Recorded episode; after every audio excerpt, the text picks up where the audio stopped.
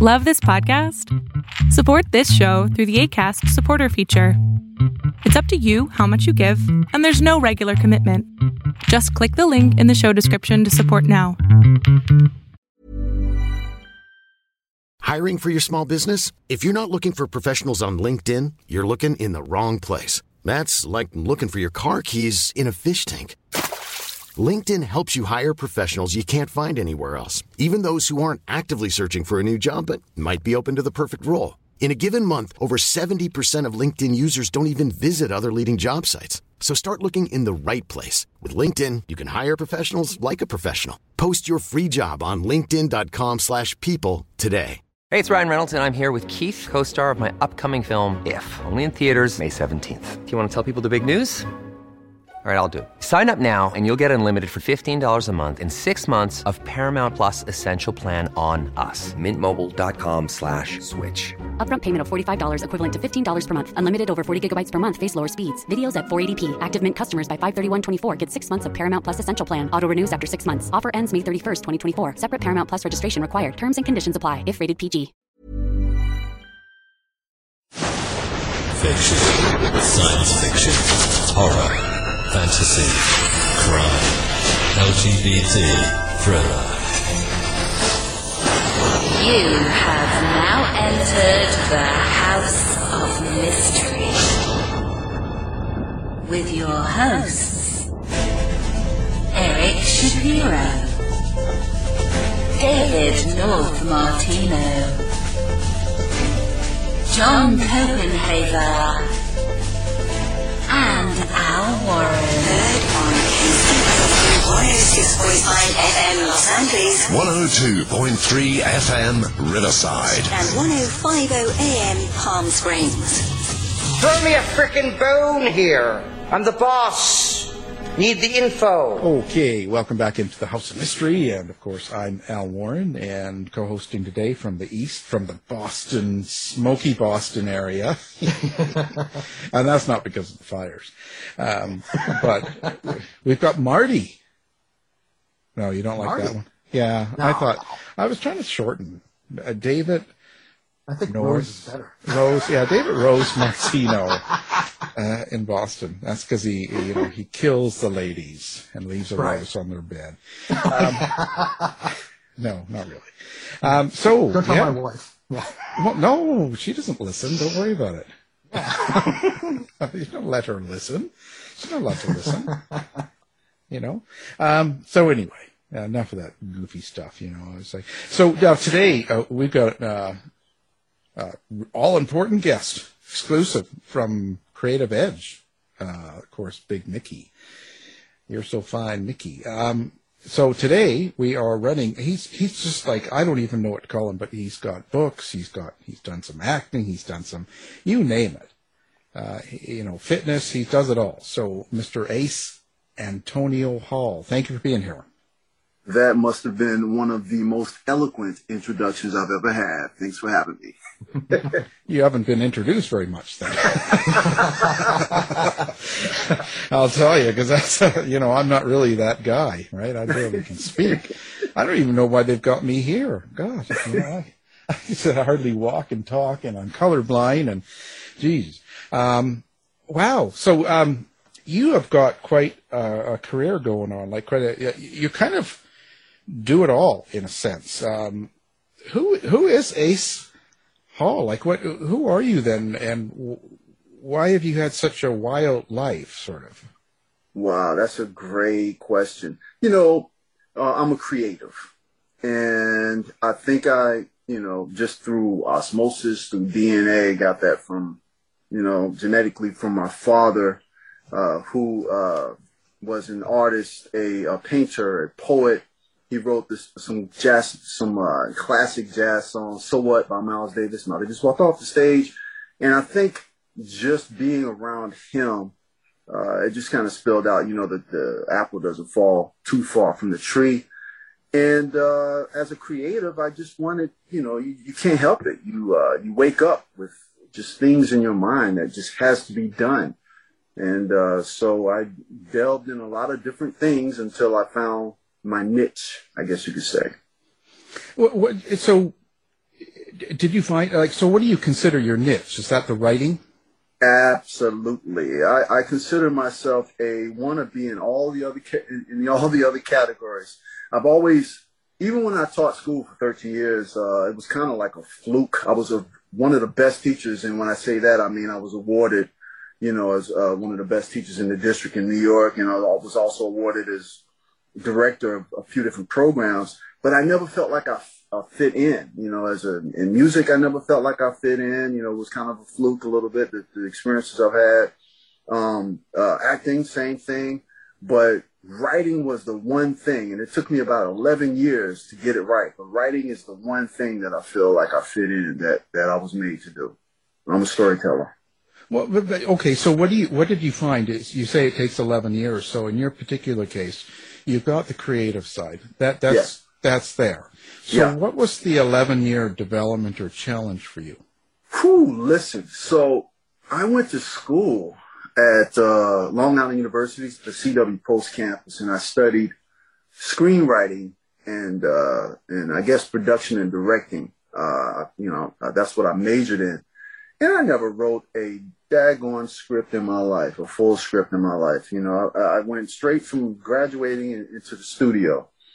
And so in 2008 was when I decided to quit my nearly my near six figure job as an associate producer at the Silver, associate uh, uh, director of education at the Silver Learning Center in Northridge, California, to pursue and learn how to write. Now I thought I could write. I taught English for uh, a decade, and I thought I could write. You know, and I had background in screenwriting, but writing a novel is a whole different level.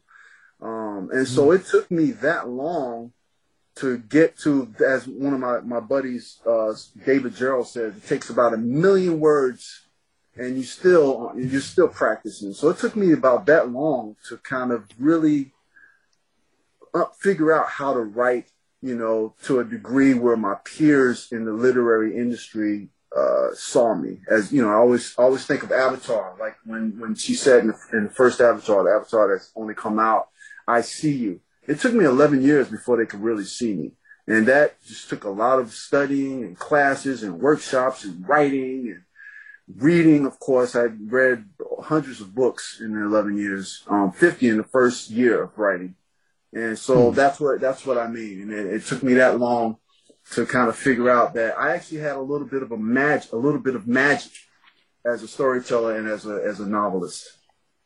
Yeah. Okay. So, but when you actually go to try and publish a book, um, yeah.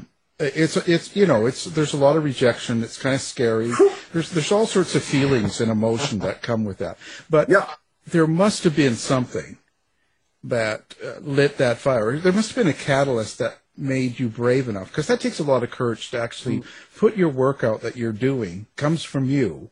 It's personal.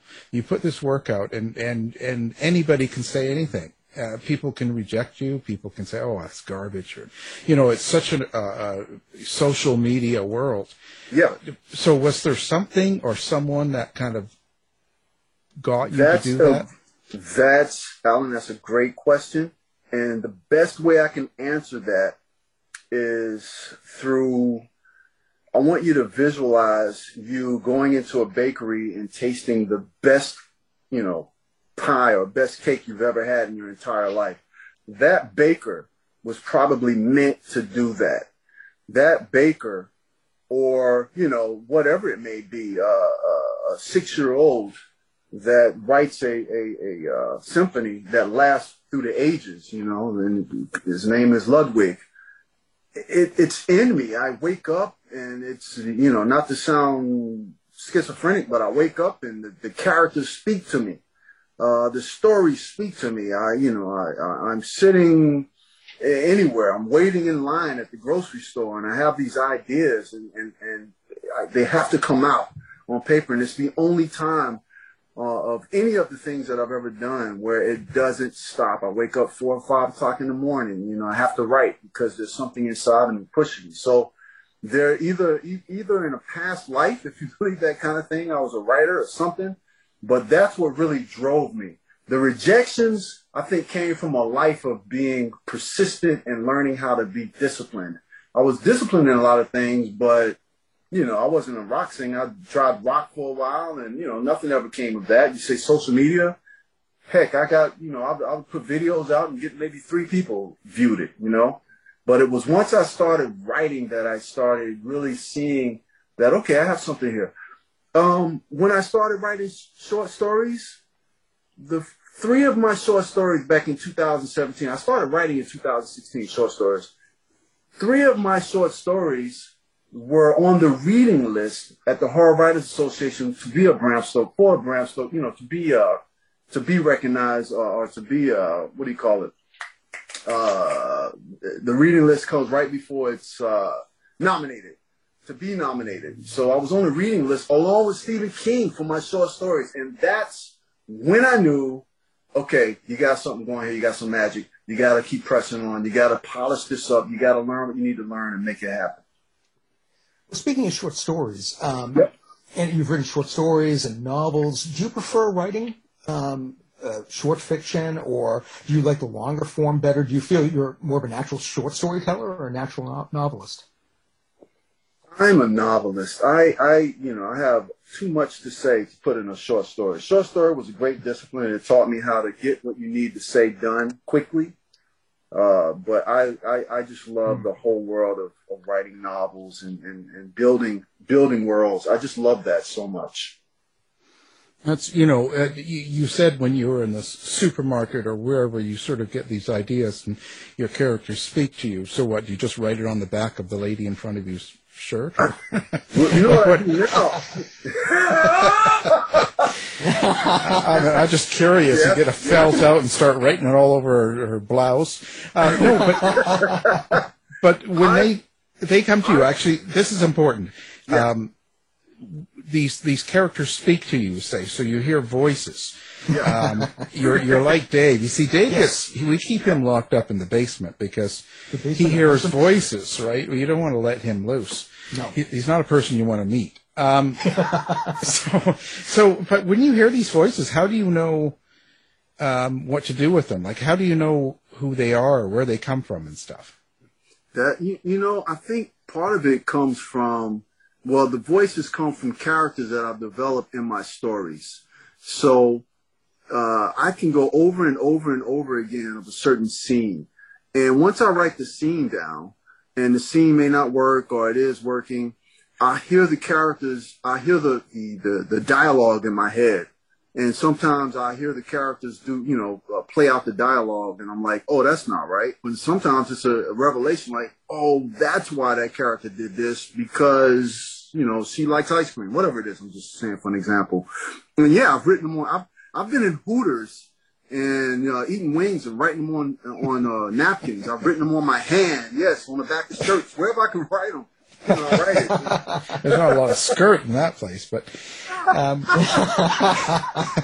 just as I can imagine what you're writing them on. But no, that's all good.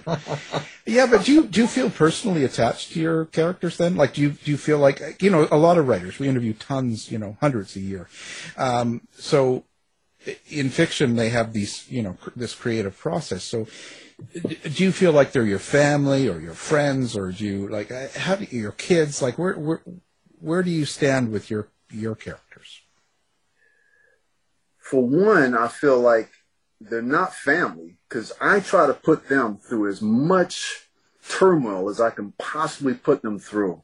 So, so it, it, well, maybe I, you know, did that earlier to my brother, but if it's not family, um, I, you know, I, and, and as far as being attached, yes, I, I do feel a certain attachment to them, but I've learned also that I have so many characters. I always start off with a million characters and I have to just kill them off or get rid of them or convert them into one. So, uh, yeah, I guess I am a little attached to them, but not to the point where, you know, they control me. And that's what I'm saying now, but well, I was just wondering. Um, you know, I've had a character once that um, was in one novel and then just like showed up in another novel and just s- said, "I'm here, and you're gonna you're gonna write me into this novel." I was just wondering, have you had any character, any any of your characters ever done anything that maybe surprised you? While you were Yes. Yes, yes, uh, absolutely. Um, one of my characters that I'm writing now, uh, I started out as, you know, I wanted that character to be benevolent and just a really good character, and I realized that that character was a killer. That surprised me. Ah, Yeah. interesting. Now, now, now, your characters, you're not hearing voices and you're going out and killing people or anything. Or I just want to make sure, right? I mean, it's like, you know. Um, yeah, but when You you, also say, sell medication here. yeah, yeah, we have the, the drive-through here is open. No, but I wonder when you say you killed them off. So you know, it's funny. One of the uh, J.D. Horn is a is a big writer, and when we had him here, he said he would take characters and kill them off that were people that he had met that were really rude. Oh, you know, funny. maybe in a shopping line or cut them off and stuff. He so he would take that person and write them in, and they would be the one that would have a terrible death. So I found that that'd be really interesting. So of course I didn't cut him off, or I wouldn't. but um, so it, is do you get characters from people you've met? Y- yes, but I don't really, I don't uh, punish. I don't find a person that I met and want to punish them as a character. I don't do that. Um, but but you know, I, I, Yeah. you know, I you, growing up. Do you remember? Uh, you know, I come from the era where, you know, our cartoons were. Uh, I just want to say classy. I'm not saying that the cartoons today aren't. You know, I love the Simpsons and stuff like that, but you know, we had the Bugs Bunny that played classical music, and all of those cartoons, uh, from Fred Flintstone, the Flintstones, you know, they came. They were the honeymooners. You know, you could kind of attach those those those cartoons to something uh, identifiable. Uh, even the way Deathstroke is the same thing as uh, what's that guy? Wade Wilson is the same thing as Slade Wilson. You know, DC and Marvel.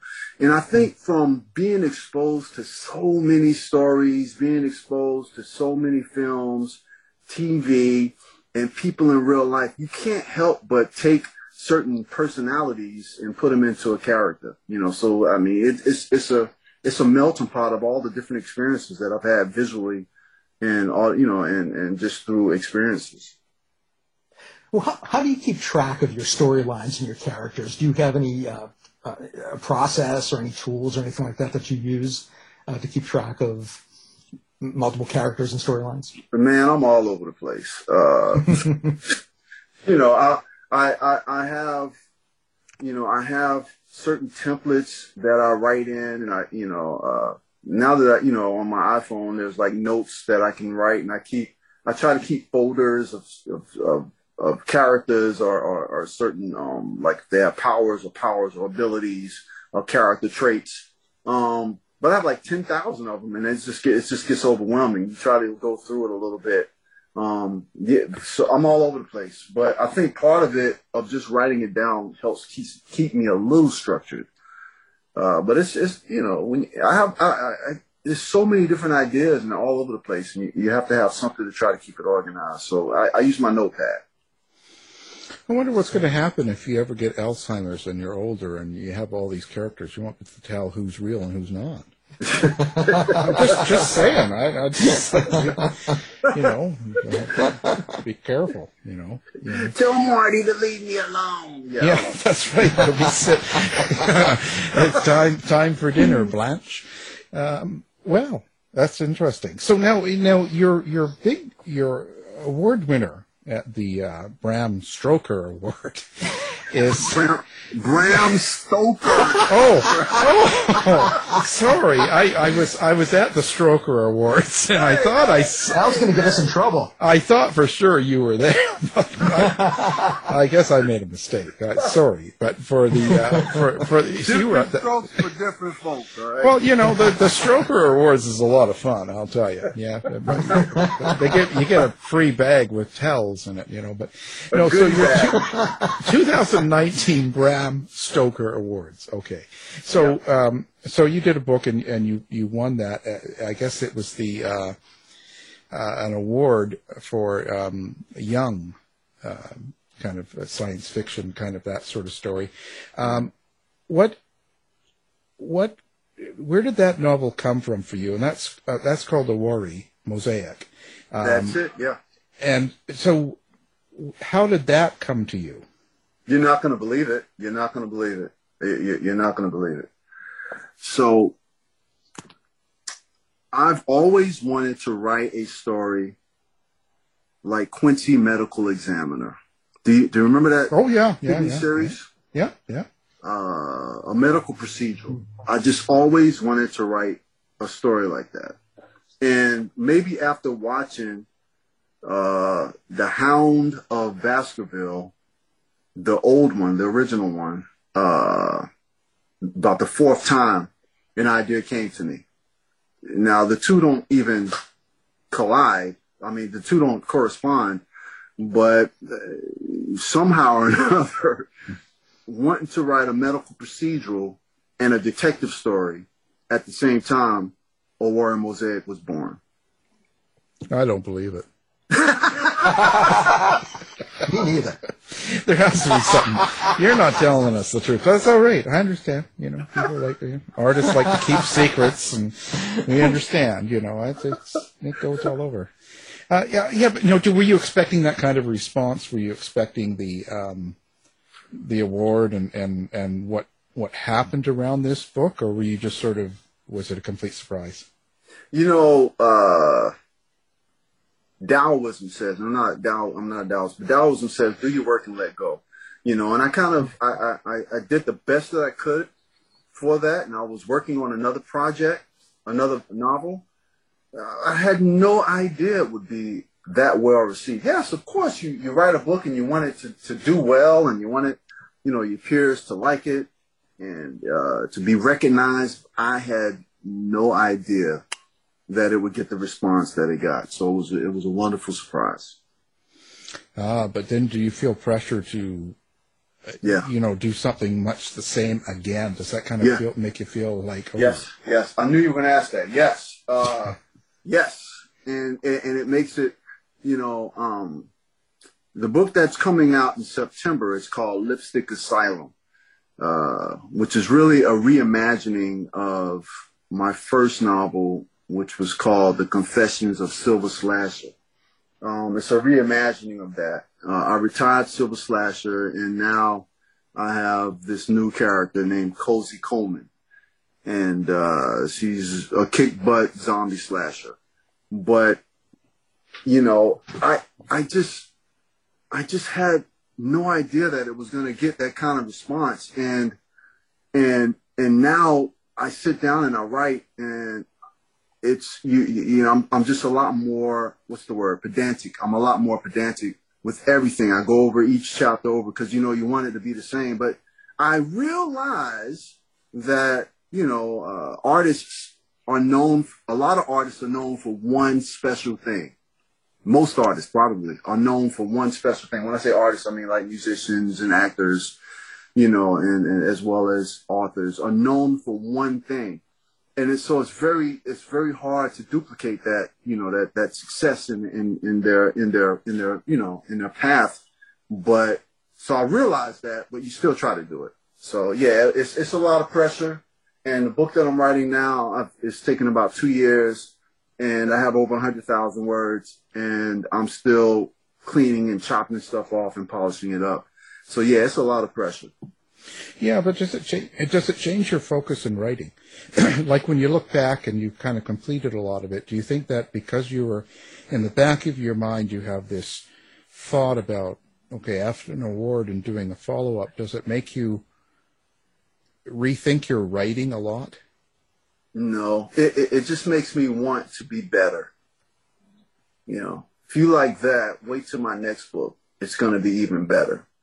You know, and, and, and, and I'm trying to just make it, you know, I, you know, I guess every artist, if, if you've known anyone who, who's a creative and they let you see or hear something that they've done that hasn't reached the public yet, but they've done it a while ago, you know, they always say, yeah, you know, that's, that's, that's, oh, that's old. That's, you know, here's some good stuff here, you know, and you're like, hey, it hasn't even reached the public yet. This is some great stuff, man. Eh, that's okay. You know, we're always trying to be better. And, you know, so my next book, I'm pretty sure will be the narrative, the, the, the narrative will be stronger, the characterization will be stronger, the plot will be stronger. You know, I'm going to make sure there aren't any plot holes, all the different things that I thought I kind of got wrong in the book that won the award. you know, I'm going to try to, to, to, to make it better in the next book.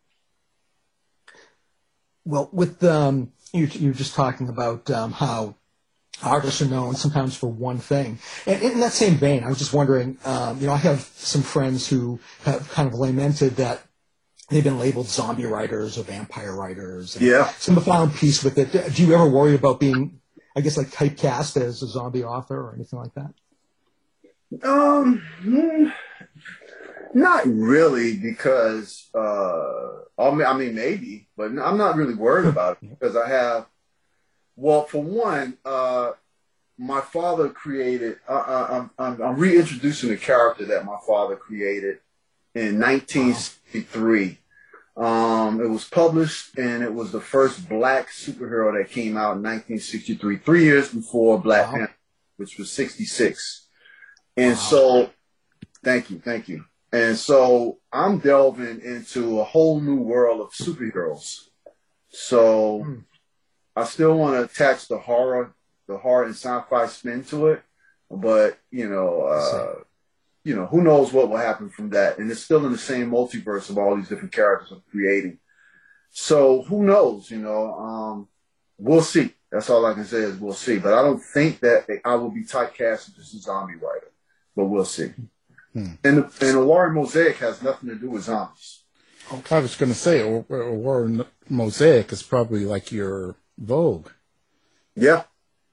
Yeah. or like a virgin. I don't know. Inside joke. Inside joke. Inside joke. Yeah. Um, but now, you and know, it, and I still get roses to this very day.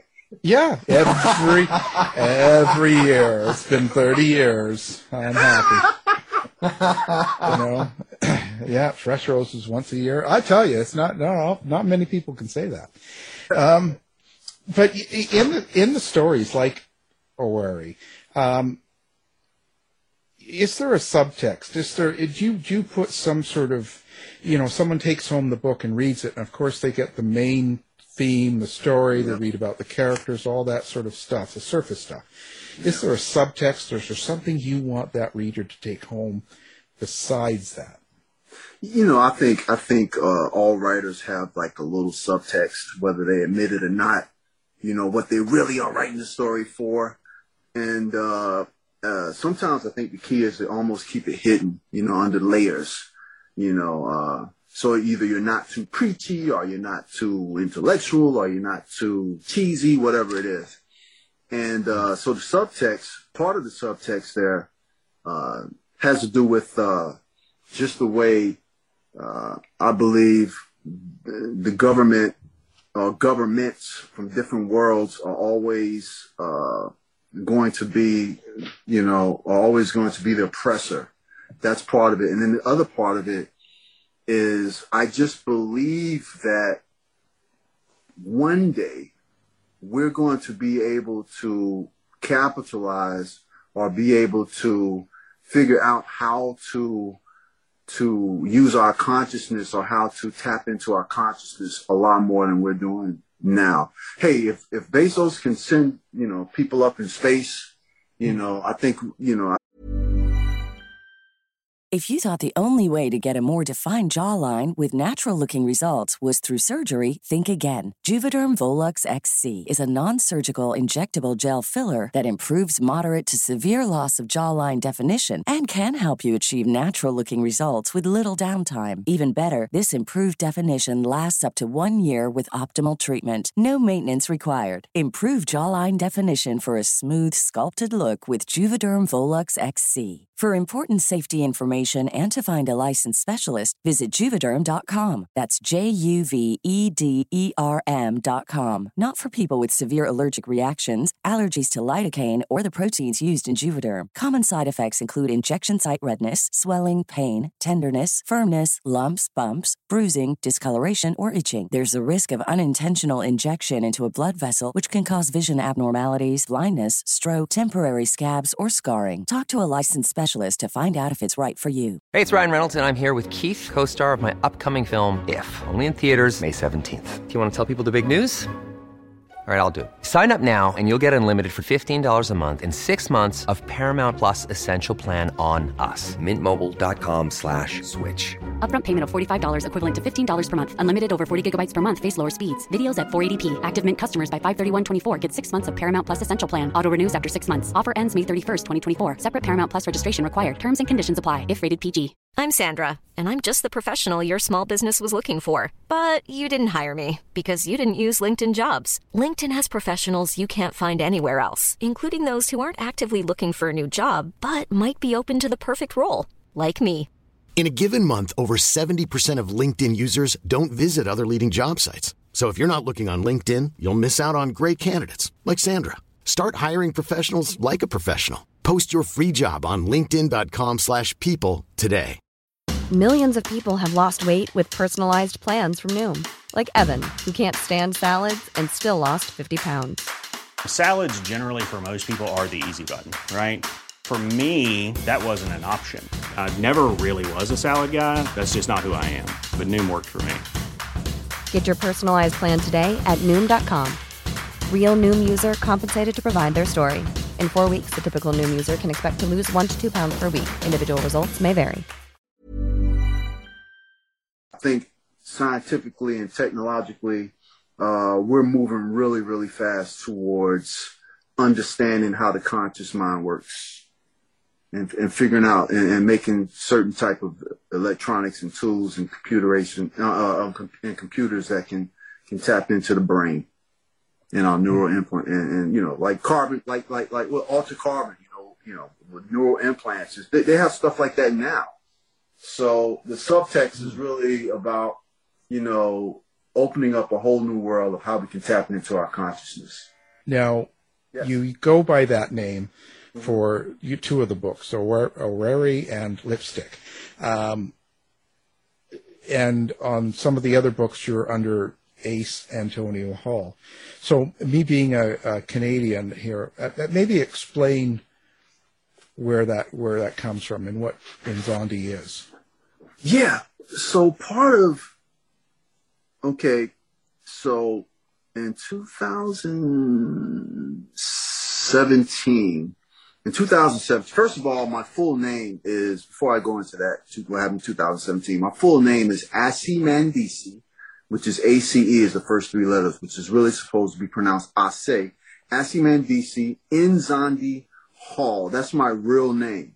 Uh, my middle name is Nzondi. And Asi Mandisi was a, a king of Kush, Africa, who laid down the stellar systems for the first calendar uh, King Asimandisi. And so, you know, growing up, I think uh, it was about ninth grade. So everyone growing up, everyone called me Zandi and in or Nzondi growing up by my middle name, Zandi. Everyone called me that. I mean, my, my friends called me Zombie. Maybe that's where I got the whole attachment to zombies from, you know, zombie, you know, when they were kidding around. And in ninth grade, I went to, I switched schools and went to a school called Paxon Junior High School in Jacksonville, Florida. And I said, you know what? I want to be cool now. My name is Ace. You know, and that's when I became Ace in ninth grade. I wasn't cool at all. I was pointy and a nerd, but you know, couldn't tell me that then. So that's when I became Ace. So in 2017, a friend of mine told me that one of my father's first publishers was looking to contact me and he had no way to contact me. I said, "Well, do you have his number?" He said, "No." So I, I, I don't know. I just I looked it up on the internet, and there it was, very easily. You know, I found it very easily, and I called him. Now, Alan, you're not gonna believe this again. You know, I don't believe it. I, am gonna call. believe it. I call. I called the guy up, and he answered the phone. Who is this? And I told him who I was, and you know, he was a friend of my father's and he was one of the, the people who published, was one of the first publishers of my father. And he said, my father used to call me Mandisi, as opposed to Asi Mandisi, to call me Mandisi. And this man said, Mandisi, I was just now sitting here looking at my phone, wondering how I could get in contact with you, and you called me. That's when I knew, okay, so this conversation was meant to be. It had to be, you know. And so he told me, hey, Black Panther just made a billion dollars and it's doing so well. I think now's the perfect time to reintroduce your dad's character into the world. And so we talked for a long time. He gave me some names, some publishers that I could contact, and I did. And uh, I didn't, I didn't like what they had to say, but um, so I it, it began a whole new path of me becoming more Afrocentric and attaching myself to you know my you know who I really am. No, no longer Ace, which was a facade. You know, I, I'm not Ace anyway. It's not Ace, but really becoming who I you know I grew up not being being called Nzondi, and and and attaching myself to my cultural roots Nzondi.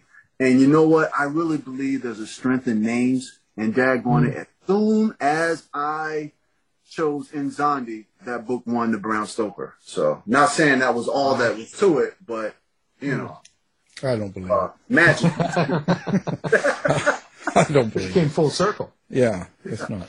Hey, actually, uh, what what what's it like? But when you take a character that your dad created, first of all, um, and you bring that person, that character back to life, um, it, it, isn't that kind of a really hard thing to to take on because you, you know you are not him. You are you are a part of your father, but you are a different person, a different soul. So that means you'll have different intentions, maybe. You'll Yeah. have different.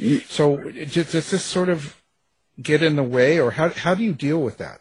it, it, it, you don't know the half of how hard it is. First of all, my father didn't give me much to work on. Uh, you know, the character has no secret identity, and you know, so it, it, it's just trying to, you know, the character was like, you know, uh, who's like, I'm trying to think of a character. I guess no, because even Wonder Woman has a secret identity. I can't, I can't think of any characters right now who you see them as they are. You know, um, and so to be able to use these character, to use this, use the character and put him in the world that I wanted to put him in, you know, he had no real, he had, he didn't have a strong backstory. So I'm developing the backstory while still trying to be, to pay homage to my father's, you know, original character. Uh, so it, it, it's very difficult. And that's part of why it's taking so long to get where I'm going now.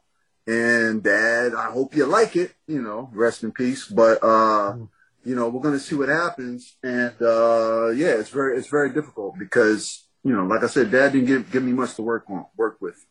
Well, m- maybe have have him identify as a woman, or have a, him being really a woman identifying as a superhero man. Okay. you can see why I don't write fiction. Did you hear the cricket? yeah. Well, you can see why I don't Radio write. listeners, did you hear Well, they know. They know. I, I don't write fiction, and, and you know that's that's sort of this is why. uh, well, it was a try. You know, I, I'm trying to trying to help you out, give you ideas, get you up there. Actually, actually, that's a great idea. And I love the way we're in the times, we're in the era now where the original comic book character looks different now. I mean, uh, Captain America, uh, I believe, uh, you know, was a woman uh, uh, uh, in the comic books. Uh, same thing with Thor, Black Panther.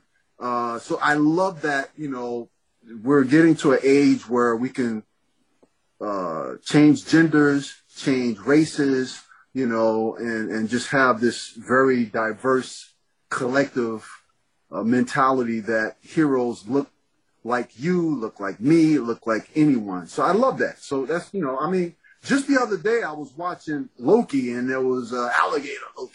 So, you know, I love it. I love it. Well, I, I don't think I'd be a superhero. That's you know, bald, old. No. Um, super shine. Um, wow. Um, so where do you where do you see yourself going? Where do you see yourself in ten years? Oh, see now that's a see that's a tricky question. That's the kind It of is. question. That's the kind of question when your when your wife asks you, "Am I getting fat?" Mhm. So You know, Yeah, do these pants make my ass look fat? No. Uh, yeah, you gotta watch how you answer that because one could sound too confident and too cocky, and the other can sound uh, not, you know, uh, too shy.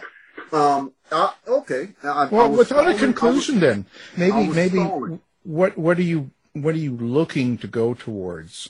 So without a conclusion and saying, "Oh, I'm going to be this," what, what's your kind of goal, or what kind of what are you looking to accomplish in the next ten years? How's that? How about if I tell you what I would love? Okay.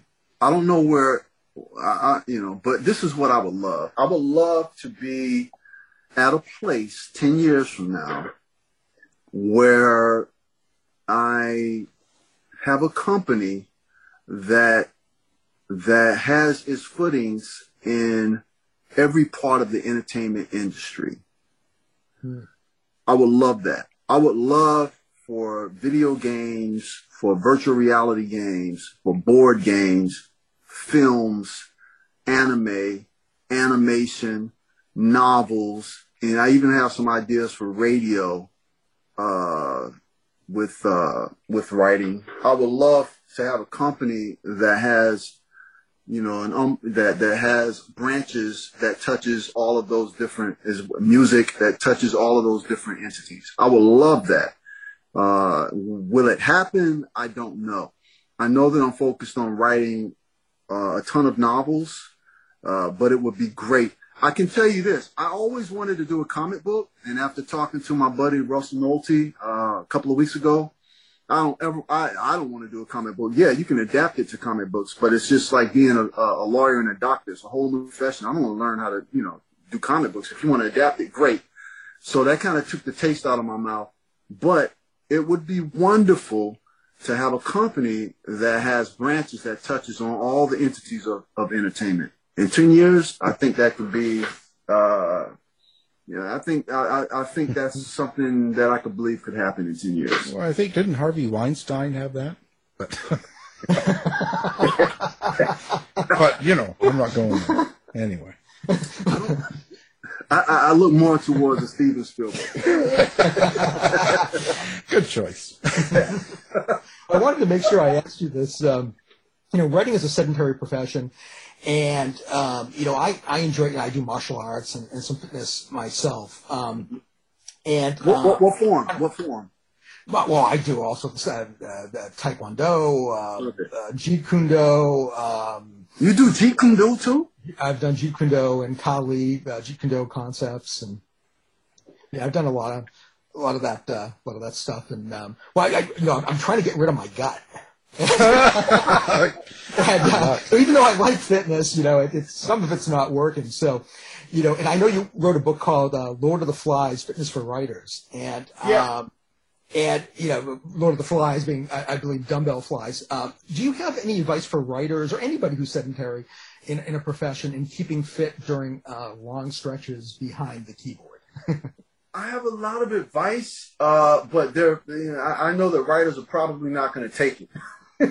you know, uh, but I think the key really is, for me, it's all about mental acuity. So if you want to keep sharp, and you know, um, I'm on tons of caffeine and coffee all day long, and so I know how easy it is to be kind of groggy. It's not. I I can't write when I'm groggy.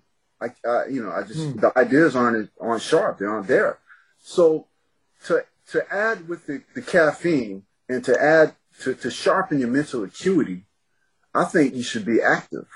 And active can be just doing something for 10 minutes every single day, you know, uh, walking around the block, you know, um, you know, while you're sitting there, you know, with a five pound weight, you know, you kind of just, you take, you know, take every time you stand up after an hour or so to kind of stretch out a little bit, you know, you work out with the 10 pound weights, you know, whatever it may be. I just feel like you should do that at least 10 to 15 minutes every single day, seven days a week. And I think that it will definitely help your writing. So if you want to help your writing, I think you should be, you should, you should, uh, develop a discipline for being active. Absolutely. Yeah, stop eating fast food too. Yeah, just that's, yeah. just saying, you know. It's all about that. Yeah, you know. Um, now, how do you how do you want people to find you? Um, like, do you have a website or a street address or like what? what? How do you want people to? to yeah, well, you know, whatever you want. Like, I mean, you might want them coming by your house, and or or, or do you want them to go to a website or a Facebook? Or like, what's what's your best communicate sense of communicating with with? You know, I? I, I'm, I'm on usually uh, three sites regularly. Uh, one is for older people, one is for younger people, and one is for I don't know what these people are. so, so one is Facebook.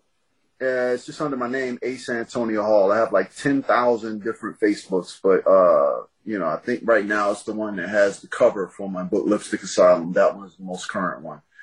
Um, so that's Facebook for people my age, uh, which is 40 and up. Um, and for the younger group, I do have TikTok. I just, you know, I can't, I, you know, I, I had to, I had to take, I had to get rid of the app on my phone because I get on TikTok and I'm like, oh my God, hours pass. I'm looking and laughing at all the video. It's just, I can't do it. Um, but uh, I also have Instagram. So I love Instagram. I'm on Instagram every day. And uh, so, you know, uh, you, you can find me on Instagram. Again, it's under my name, Ace Antonio Hall, and then parentheses, N Z O N D I. N as in Nancy, Z O N as in Nancy, D I, N Z O N D I. And on Twitter, I'm on Twitter uh, quite often. And a lot of my writer friends are on Twitter, and all kinds of friends are on Twitter. And uh, Twitter is uh, at Nzondi3, the number three, at N-Z-O-N-D-I and the number three. So you can find me at any, any one of those. Follow me, follow me. I have some really cool, you know, uh, really cool giveaways for people who follow me on Instagram. So check it out. Yeah, well, we'll make sure we, we, we have a connection on that on the website, post that. Um, so during this last couple of years with all the crazy stuff, you know, pandemic and, Yeah. you know, up and down and, and people, you know, it just, uh, it's been a lot of, um, stress, a lot of turmoil, a lot of fighting, a lot of anger, um, Mhm. You know, all sorts of things going on, you know, conspiracies, like you, you just got it all. Like we just, Yeah. um, I- I wonder um, how it affects you, and if it does, does that get into your writing, or does it does it does it you know? Because I find some people say that they have a terrible time writing, they can't be creative. Other ones saying they write and they they're more creative because they want to escape what's going on. I hear all sorts of things. What's your reaction to the to the last couple of years? I tell you that I thought that the pandemic was going to be wonderful for my writing. I was going to write 10 books and uh, it just has not happened that way. Uh, with more time, you waste more time, I feel like. And so, um, although I'm, I I try to stay disciplined and, uh, you know, wake up four or five in the morning and write, uh, there are also times, uh, that everyone has been touched, I believe, during this the last year and a half uh, of this pandemic, uh, of, of finding sorrow and loss. And so I've definitely had my share of that, and that affected my writing in different ways. You know, I try to take the sorrow, the pain, and convert it into uh, something that could be therapeutic through my writing. And so I've done a little bit of that, but it also it makes you not want to write, you know. Um, so I needed a, a, a, I needed an escape, and part of that escape was I think I've watched more television than I ever have in the past mm. year and a half. You know, I used to laugh at people that binge watch. I'm like, how are you sitting there watching four or five hours of a TV show when you can be doing something productive? And I'll sit my behind there and, you know, I've watched like seven, seven, a whole thing. If the, you know, like some of the BBC shows are like six or seven episodes, I'll watch the whole thing, you know. Yeah. Mm. And so I found myself doing that a lot during this pandemic.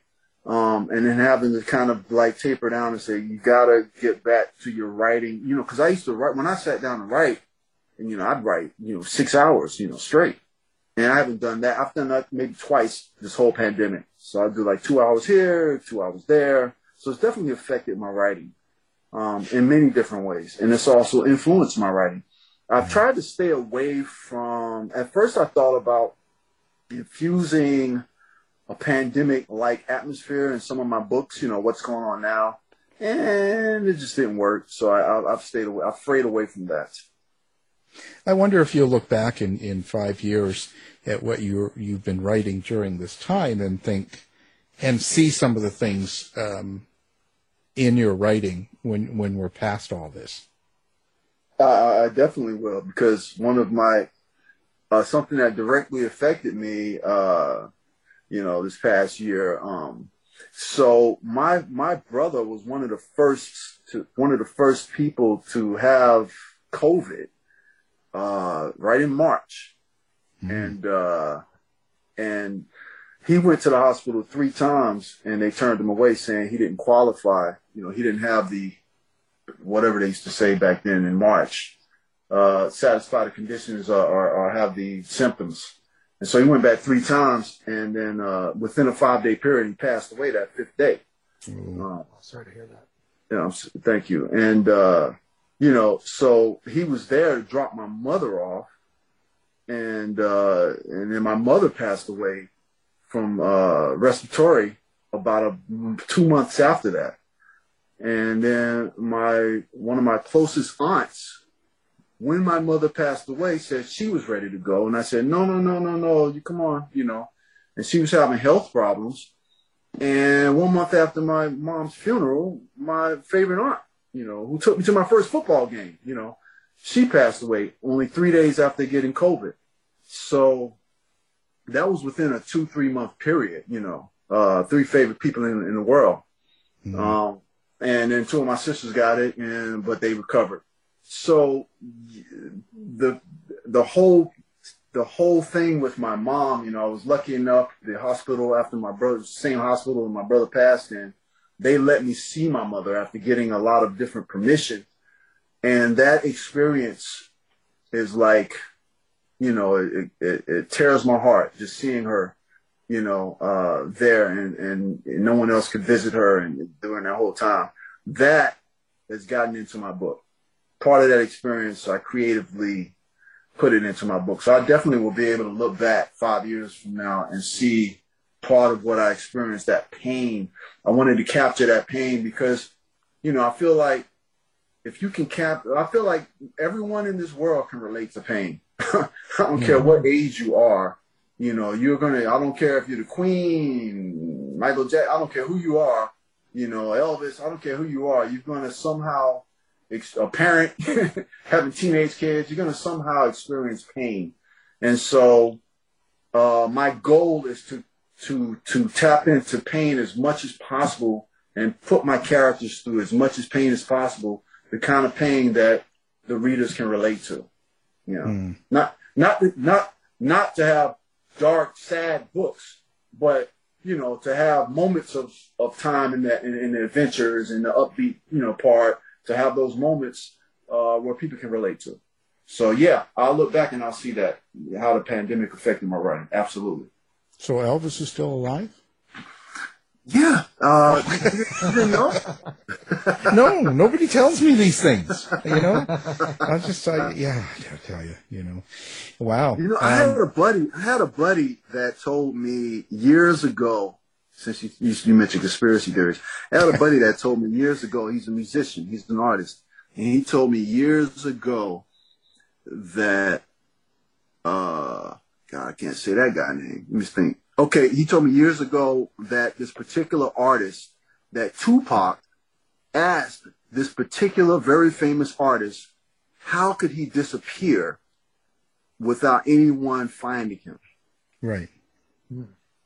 And uh, and there was some other circumstance circumstances around, you know, what Tupac asked this artist that makes me believe even to this day that Tupac is alive. So you never know. Elvis might be a, in. You know. well, yeah, you never know. Tupac, you know, I, I, you know, I'll give Madonna a call and see because she used to date him. that was the good old days. But that was, you know, that was a lot of fun back then. Um, still get my roses. So I, was going to say, um, it's certainly been a good good conversation. We've certainly enjoyed having you on, and uh, you have a lot of good things to say. So um, Appreciate it. it's amazing. You know, we'll share everything, of course, on our website and stuff like that. And we've learned a lot today. I, I can't believe how much we learned. But cer- certainly, if you're in a supermarket and you see Ace, uh, cover up anything that you got that's light Cover light color. skirts. Your skirts. Yeah, because he's just going to write all over you. Don't, just don't do that. You know, and and um, yeah, just don't stay. Just be aware. That's So, David, do we go by Rose, Marty, you know? Well, we're trying to figure it out. I know. I answer to anything. I'm trying, you know, trying to figure it out. Trying Um, to figure it out. Names we have just- power, so you know, because it sounds it. like a serial killer when you use his real whole name. DNM. DNM. DNM. I go by that too. Yeah. I like Yeah. it. yeah. Yeah, well, there you go. See, you're you're getting good. Um, well, and so now, and, and before we go, there's got to be, what's the what's what's what do you, what's your biggest secret? Well, my biggest secret. You mean besides the Madonna thing. Then no one knows what we're talking about. no, but that's we'll keep that secret. But you've got to have a secret, like a uh, uh, favorite food, favorite color. What is it that people that read your book and fans would be surprised to learn? How's that? So this was the first year too. This Ju- July fourth is my birthday, and every you know I'm health guy, health guy. People know that I love peach cobbler, you know, but I really only eat peach cobbler like one, probably two times a year, somewhere around Thanksgiving. And then nine months out the year, I'm trying to stay sugar free. You know, I won't even have mixed with sugar in it, you know. Yeah. And every 4th of July, except for this year, every single 4th of July, I go to this place called uh, Johnny Rebs. Johnny Rebs um, in California. And I order $40 worth of peach cobbler, big giant pan worth of peach cobbler. and I eat it all by myself, like in two or three days. There you go. I don't believe it. yes. they make it with drop biscuit. I mean, the texture, I mean, fresh, fresh peaches, and it's just so good. And then the, the texture of having that drop biscuit, all of the, the bread mixed in with the peach cobbler. Oh my God, it's the best thing. And I, I've been to maybe 20 different restaurants, 20, di- I mean, I've tasted 20, I've been to 20 different places that, that did peach cobbler in California. And this place, Johnny Ribs, is the best. Plus, their ribs fall off the bone. I'm just saying. So I don't think people know I'm that I hungry eat that much peach cobbler. Yeah, like you don't need anything to eat. You've had enough. Yeah, Well, you're trying to lose the gut, not you Yeah, can't eat rib and peach cobbler. Jeez. Well, our guest, Ace Antonio Hall. Thank you for being here. Hey, it was a pleasure. Thank you, Alan. Thank you, uh, uh, Rosie. Whatever my name is. Oh, Yeah, Marty, doesn't matter. DNM. DNM. Thank you, Yeah. Dave. yeah. Thanks, Ace. To find out more about our show, guests, or to listen to past shows from our archive, please go to www.houseofmysteryradio.com. Show's over for now. Was it as good for you as it was for me? Well, good night. This has been a production of Something Weird Media. I'll be back. Planning for your next trip? Elevate your travel style with Quince. Quince has all the jet setting essentials you'll want for your next getaway, like European linen, premium luggage options, buttery soft Italian leather bags, and so much more. And is all priced at 50 to 80% less than similar brands. Plus, Quince only works with factories that use safe and ethical manufacturing practices. Pack your bags with high-quality essentials you'll be wearing for vacations to come with Quince. Go to quince.com slash pack for free shipping and 365-day returns. Confidence starts with loving who you are. And when your skin feels nourished and glows on the outside, you naturally radiate confidence from the inside. Give your skin a glow up with Osea's clinically proven Mega Moisture Duo. This ultra hydrating body care features two of Osea's best sellers, Undaria Algae Body Oil and Undaria Collagen Body Lotion. These seaweed powered heroes use skincare level ingredients normally reserved for your face for results you can see and confidence you can feel. Osea has been making clean, clinically proven seaweed infused face and body care products for over 28 years. This luxurious skincare is vegan, cruelty free, and climate neutral certified, so you never have to choose between your values and your best skin. Glow from the inside out. Get 10% off your first order with code GLOW at OseaMalibu.com. That's O S E A Malibu.com code GLOW. You've been listening to the House of Mystery radio show. To find out more about our guests, hosts, or shows, go to www.houseofmystery.com. Show is over for now. Was it as good for you as it was for me? Well, good night. This has been a production of Something Weird Media. I'll be back.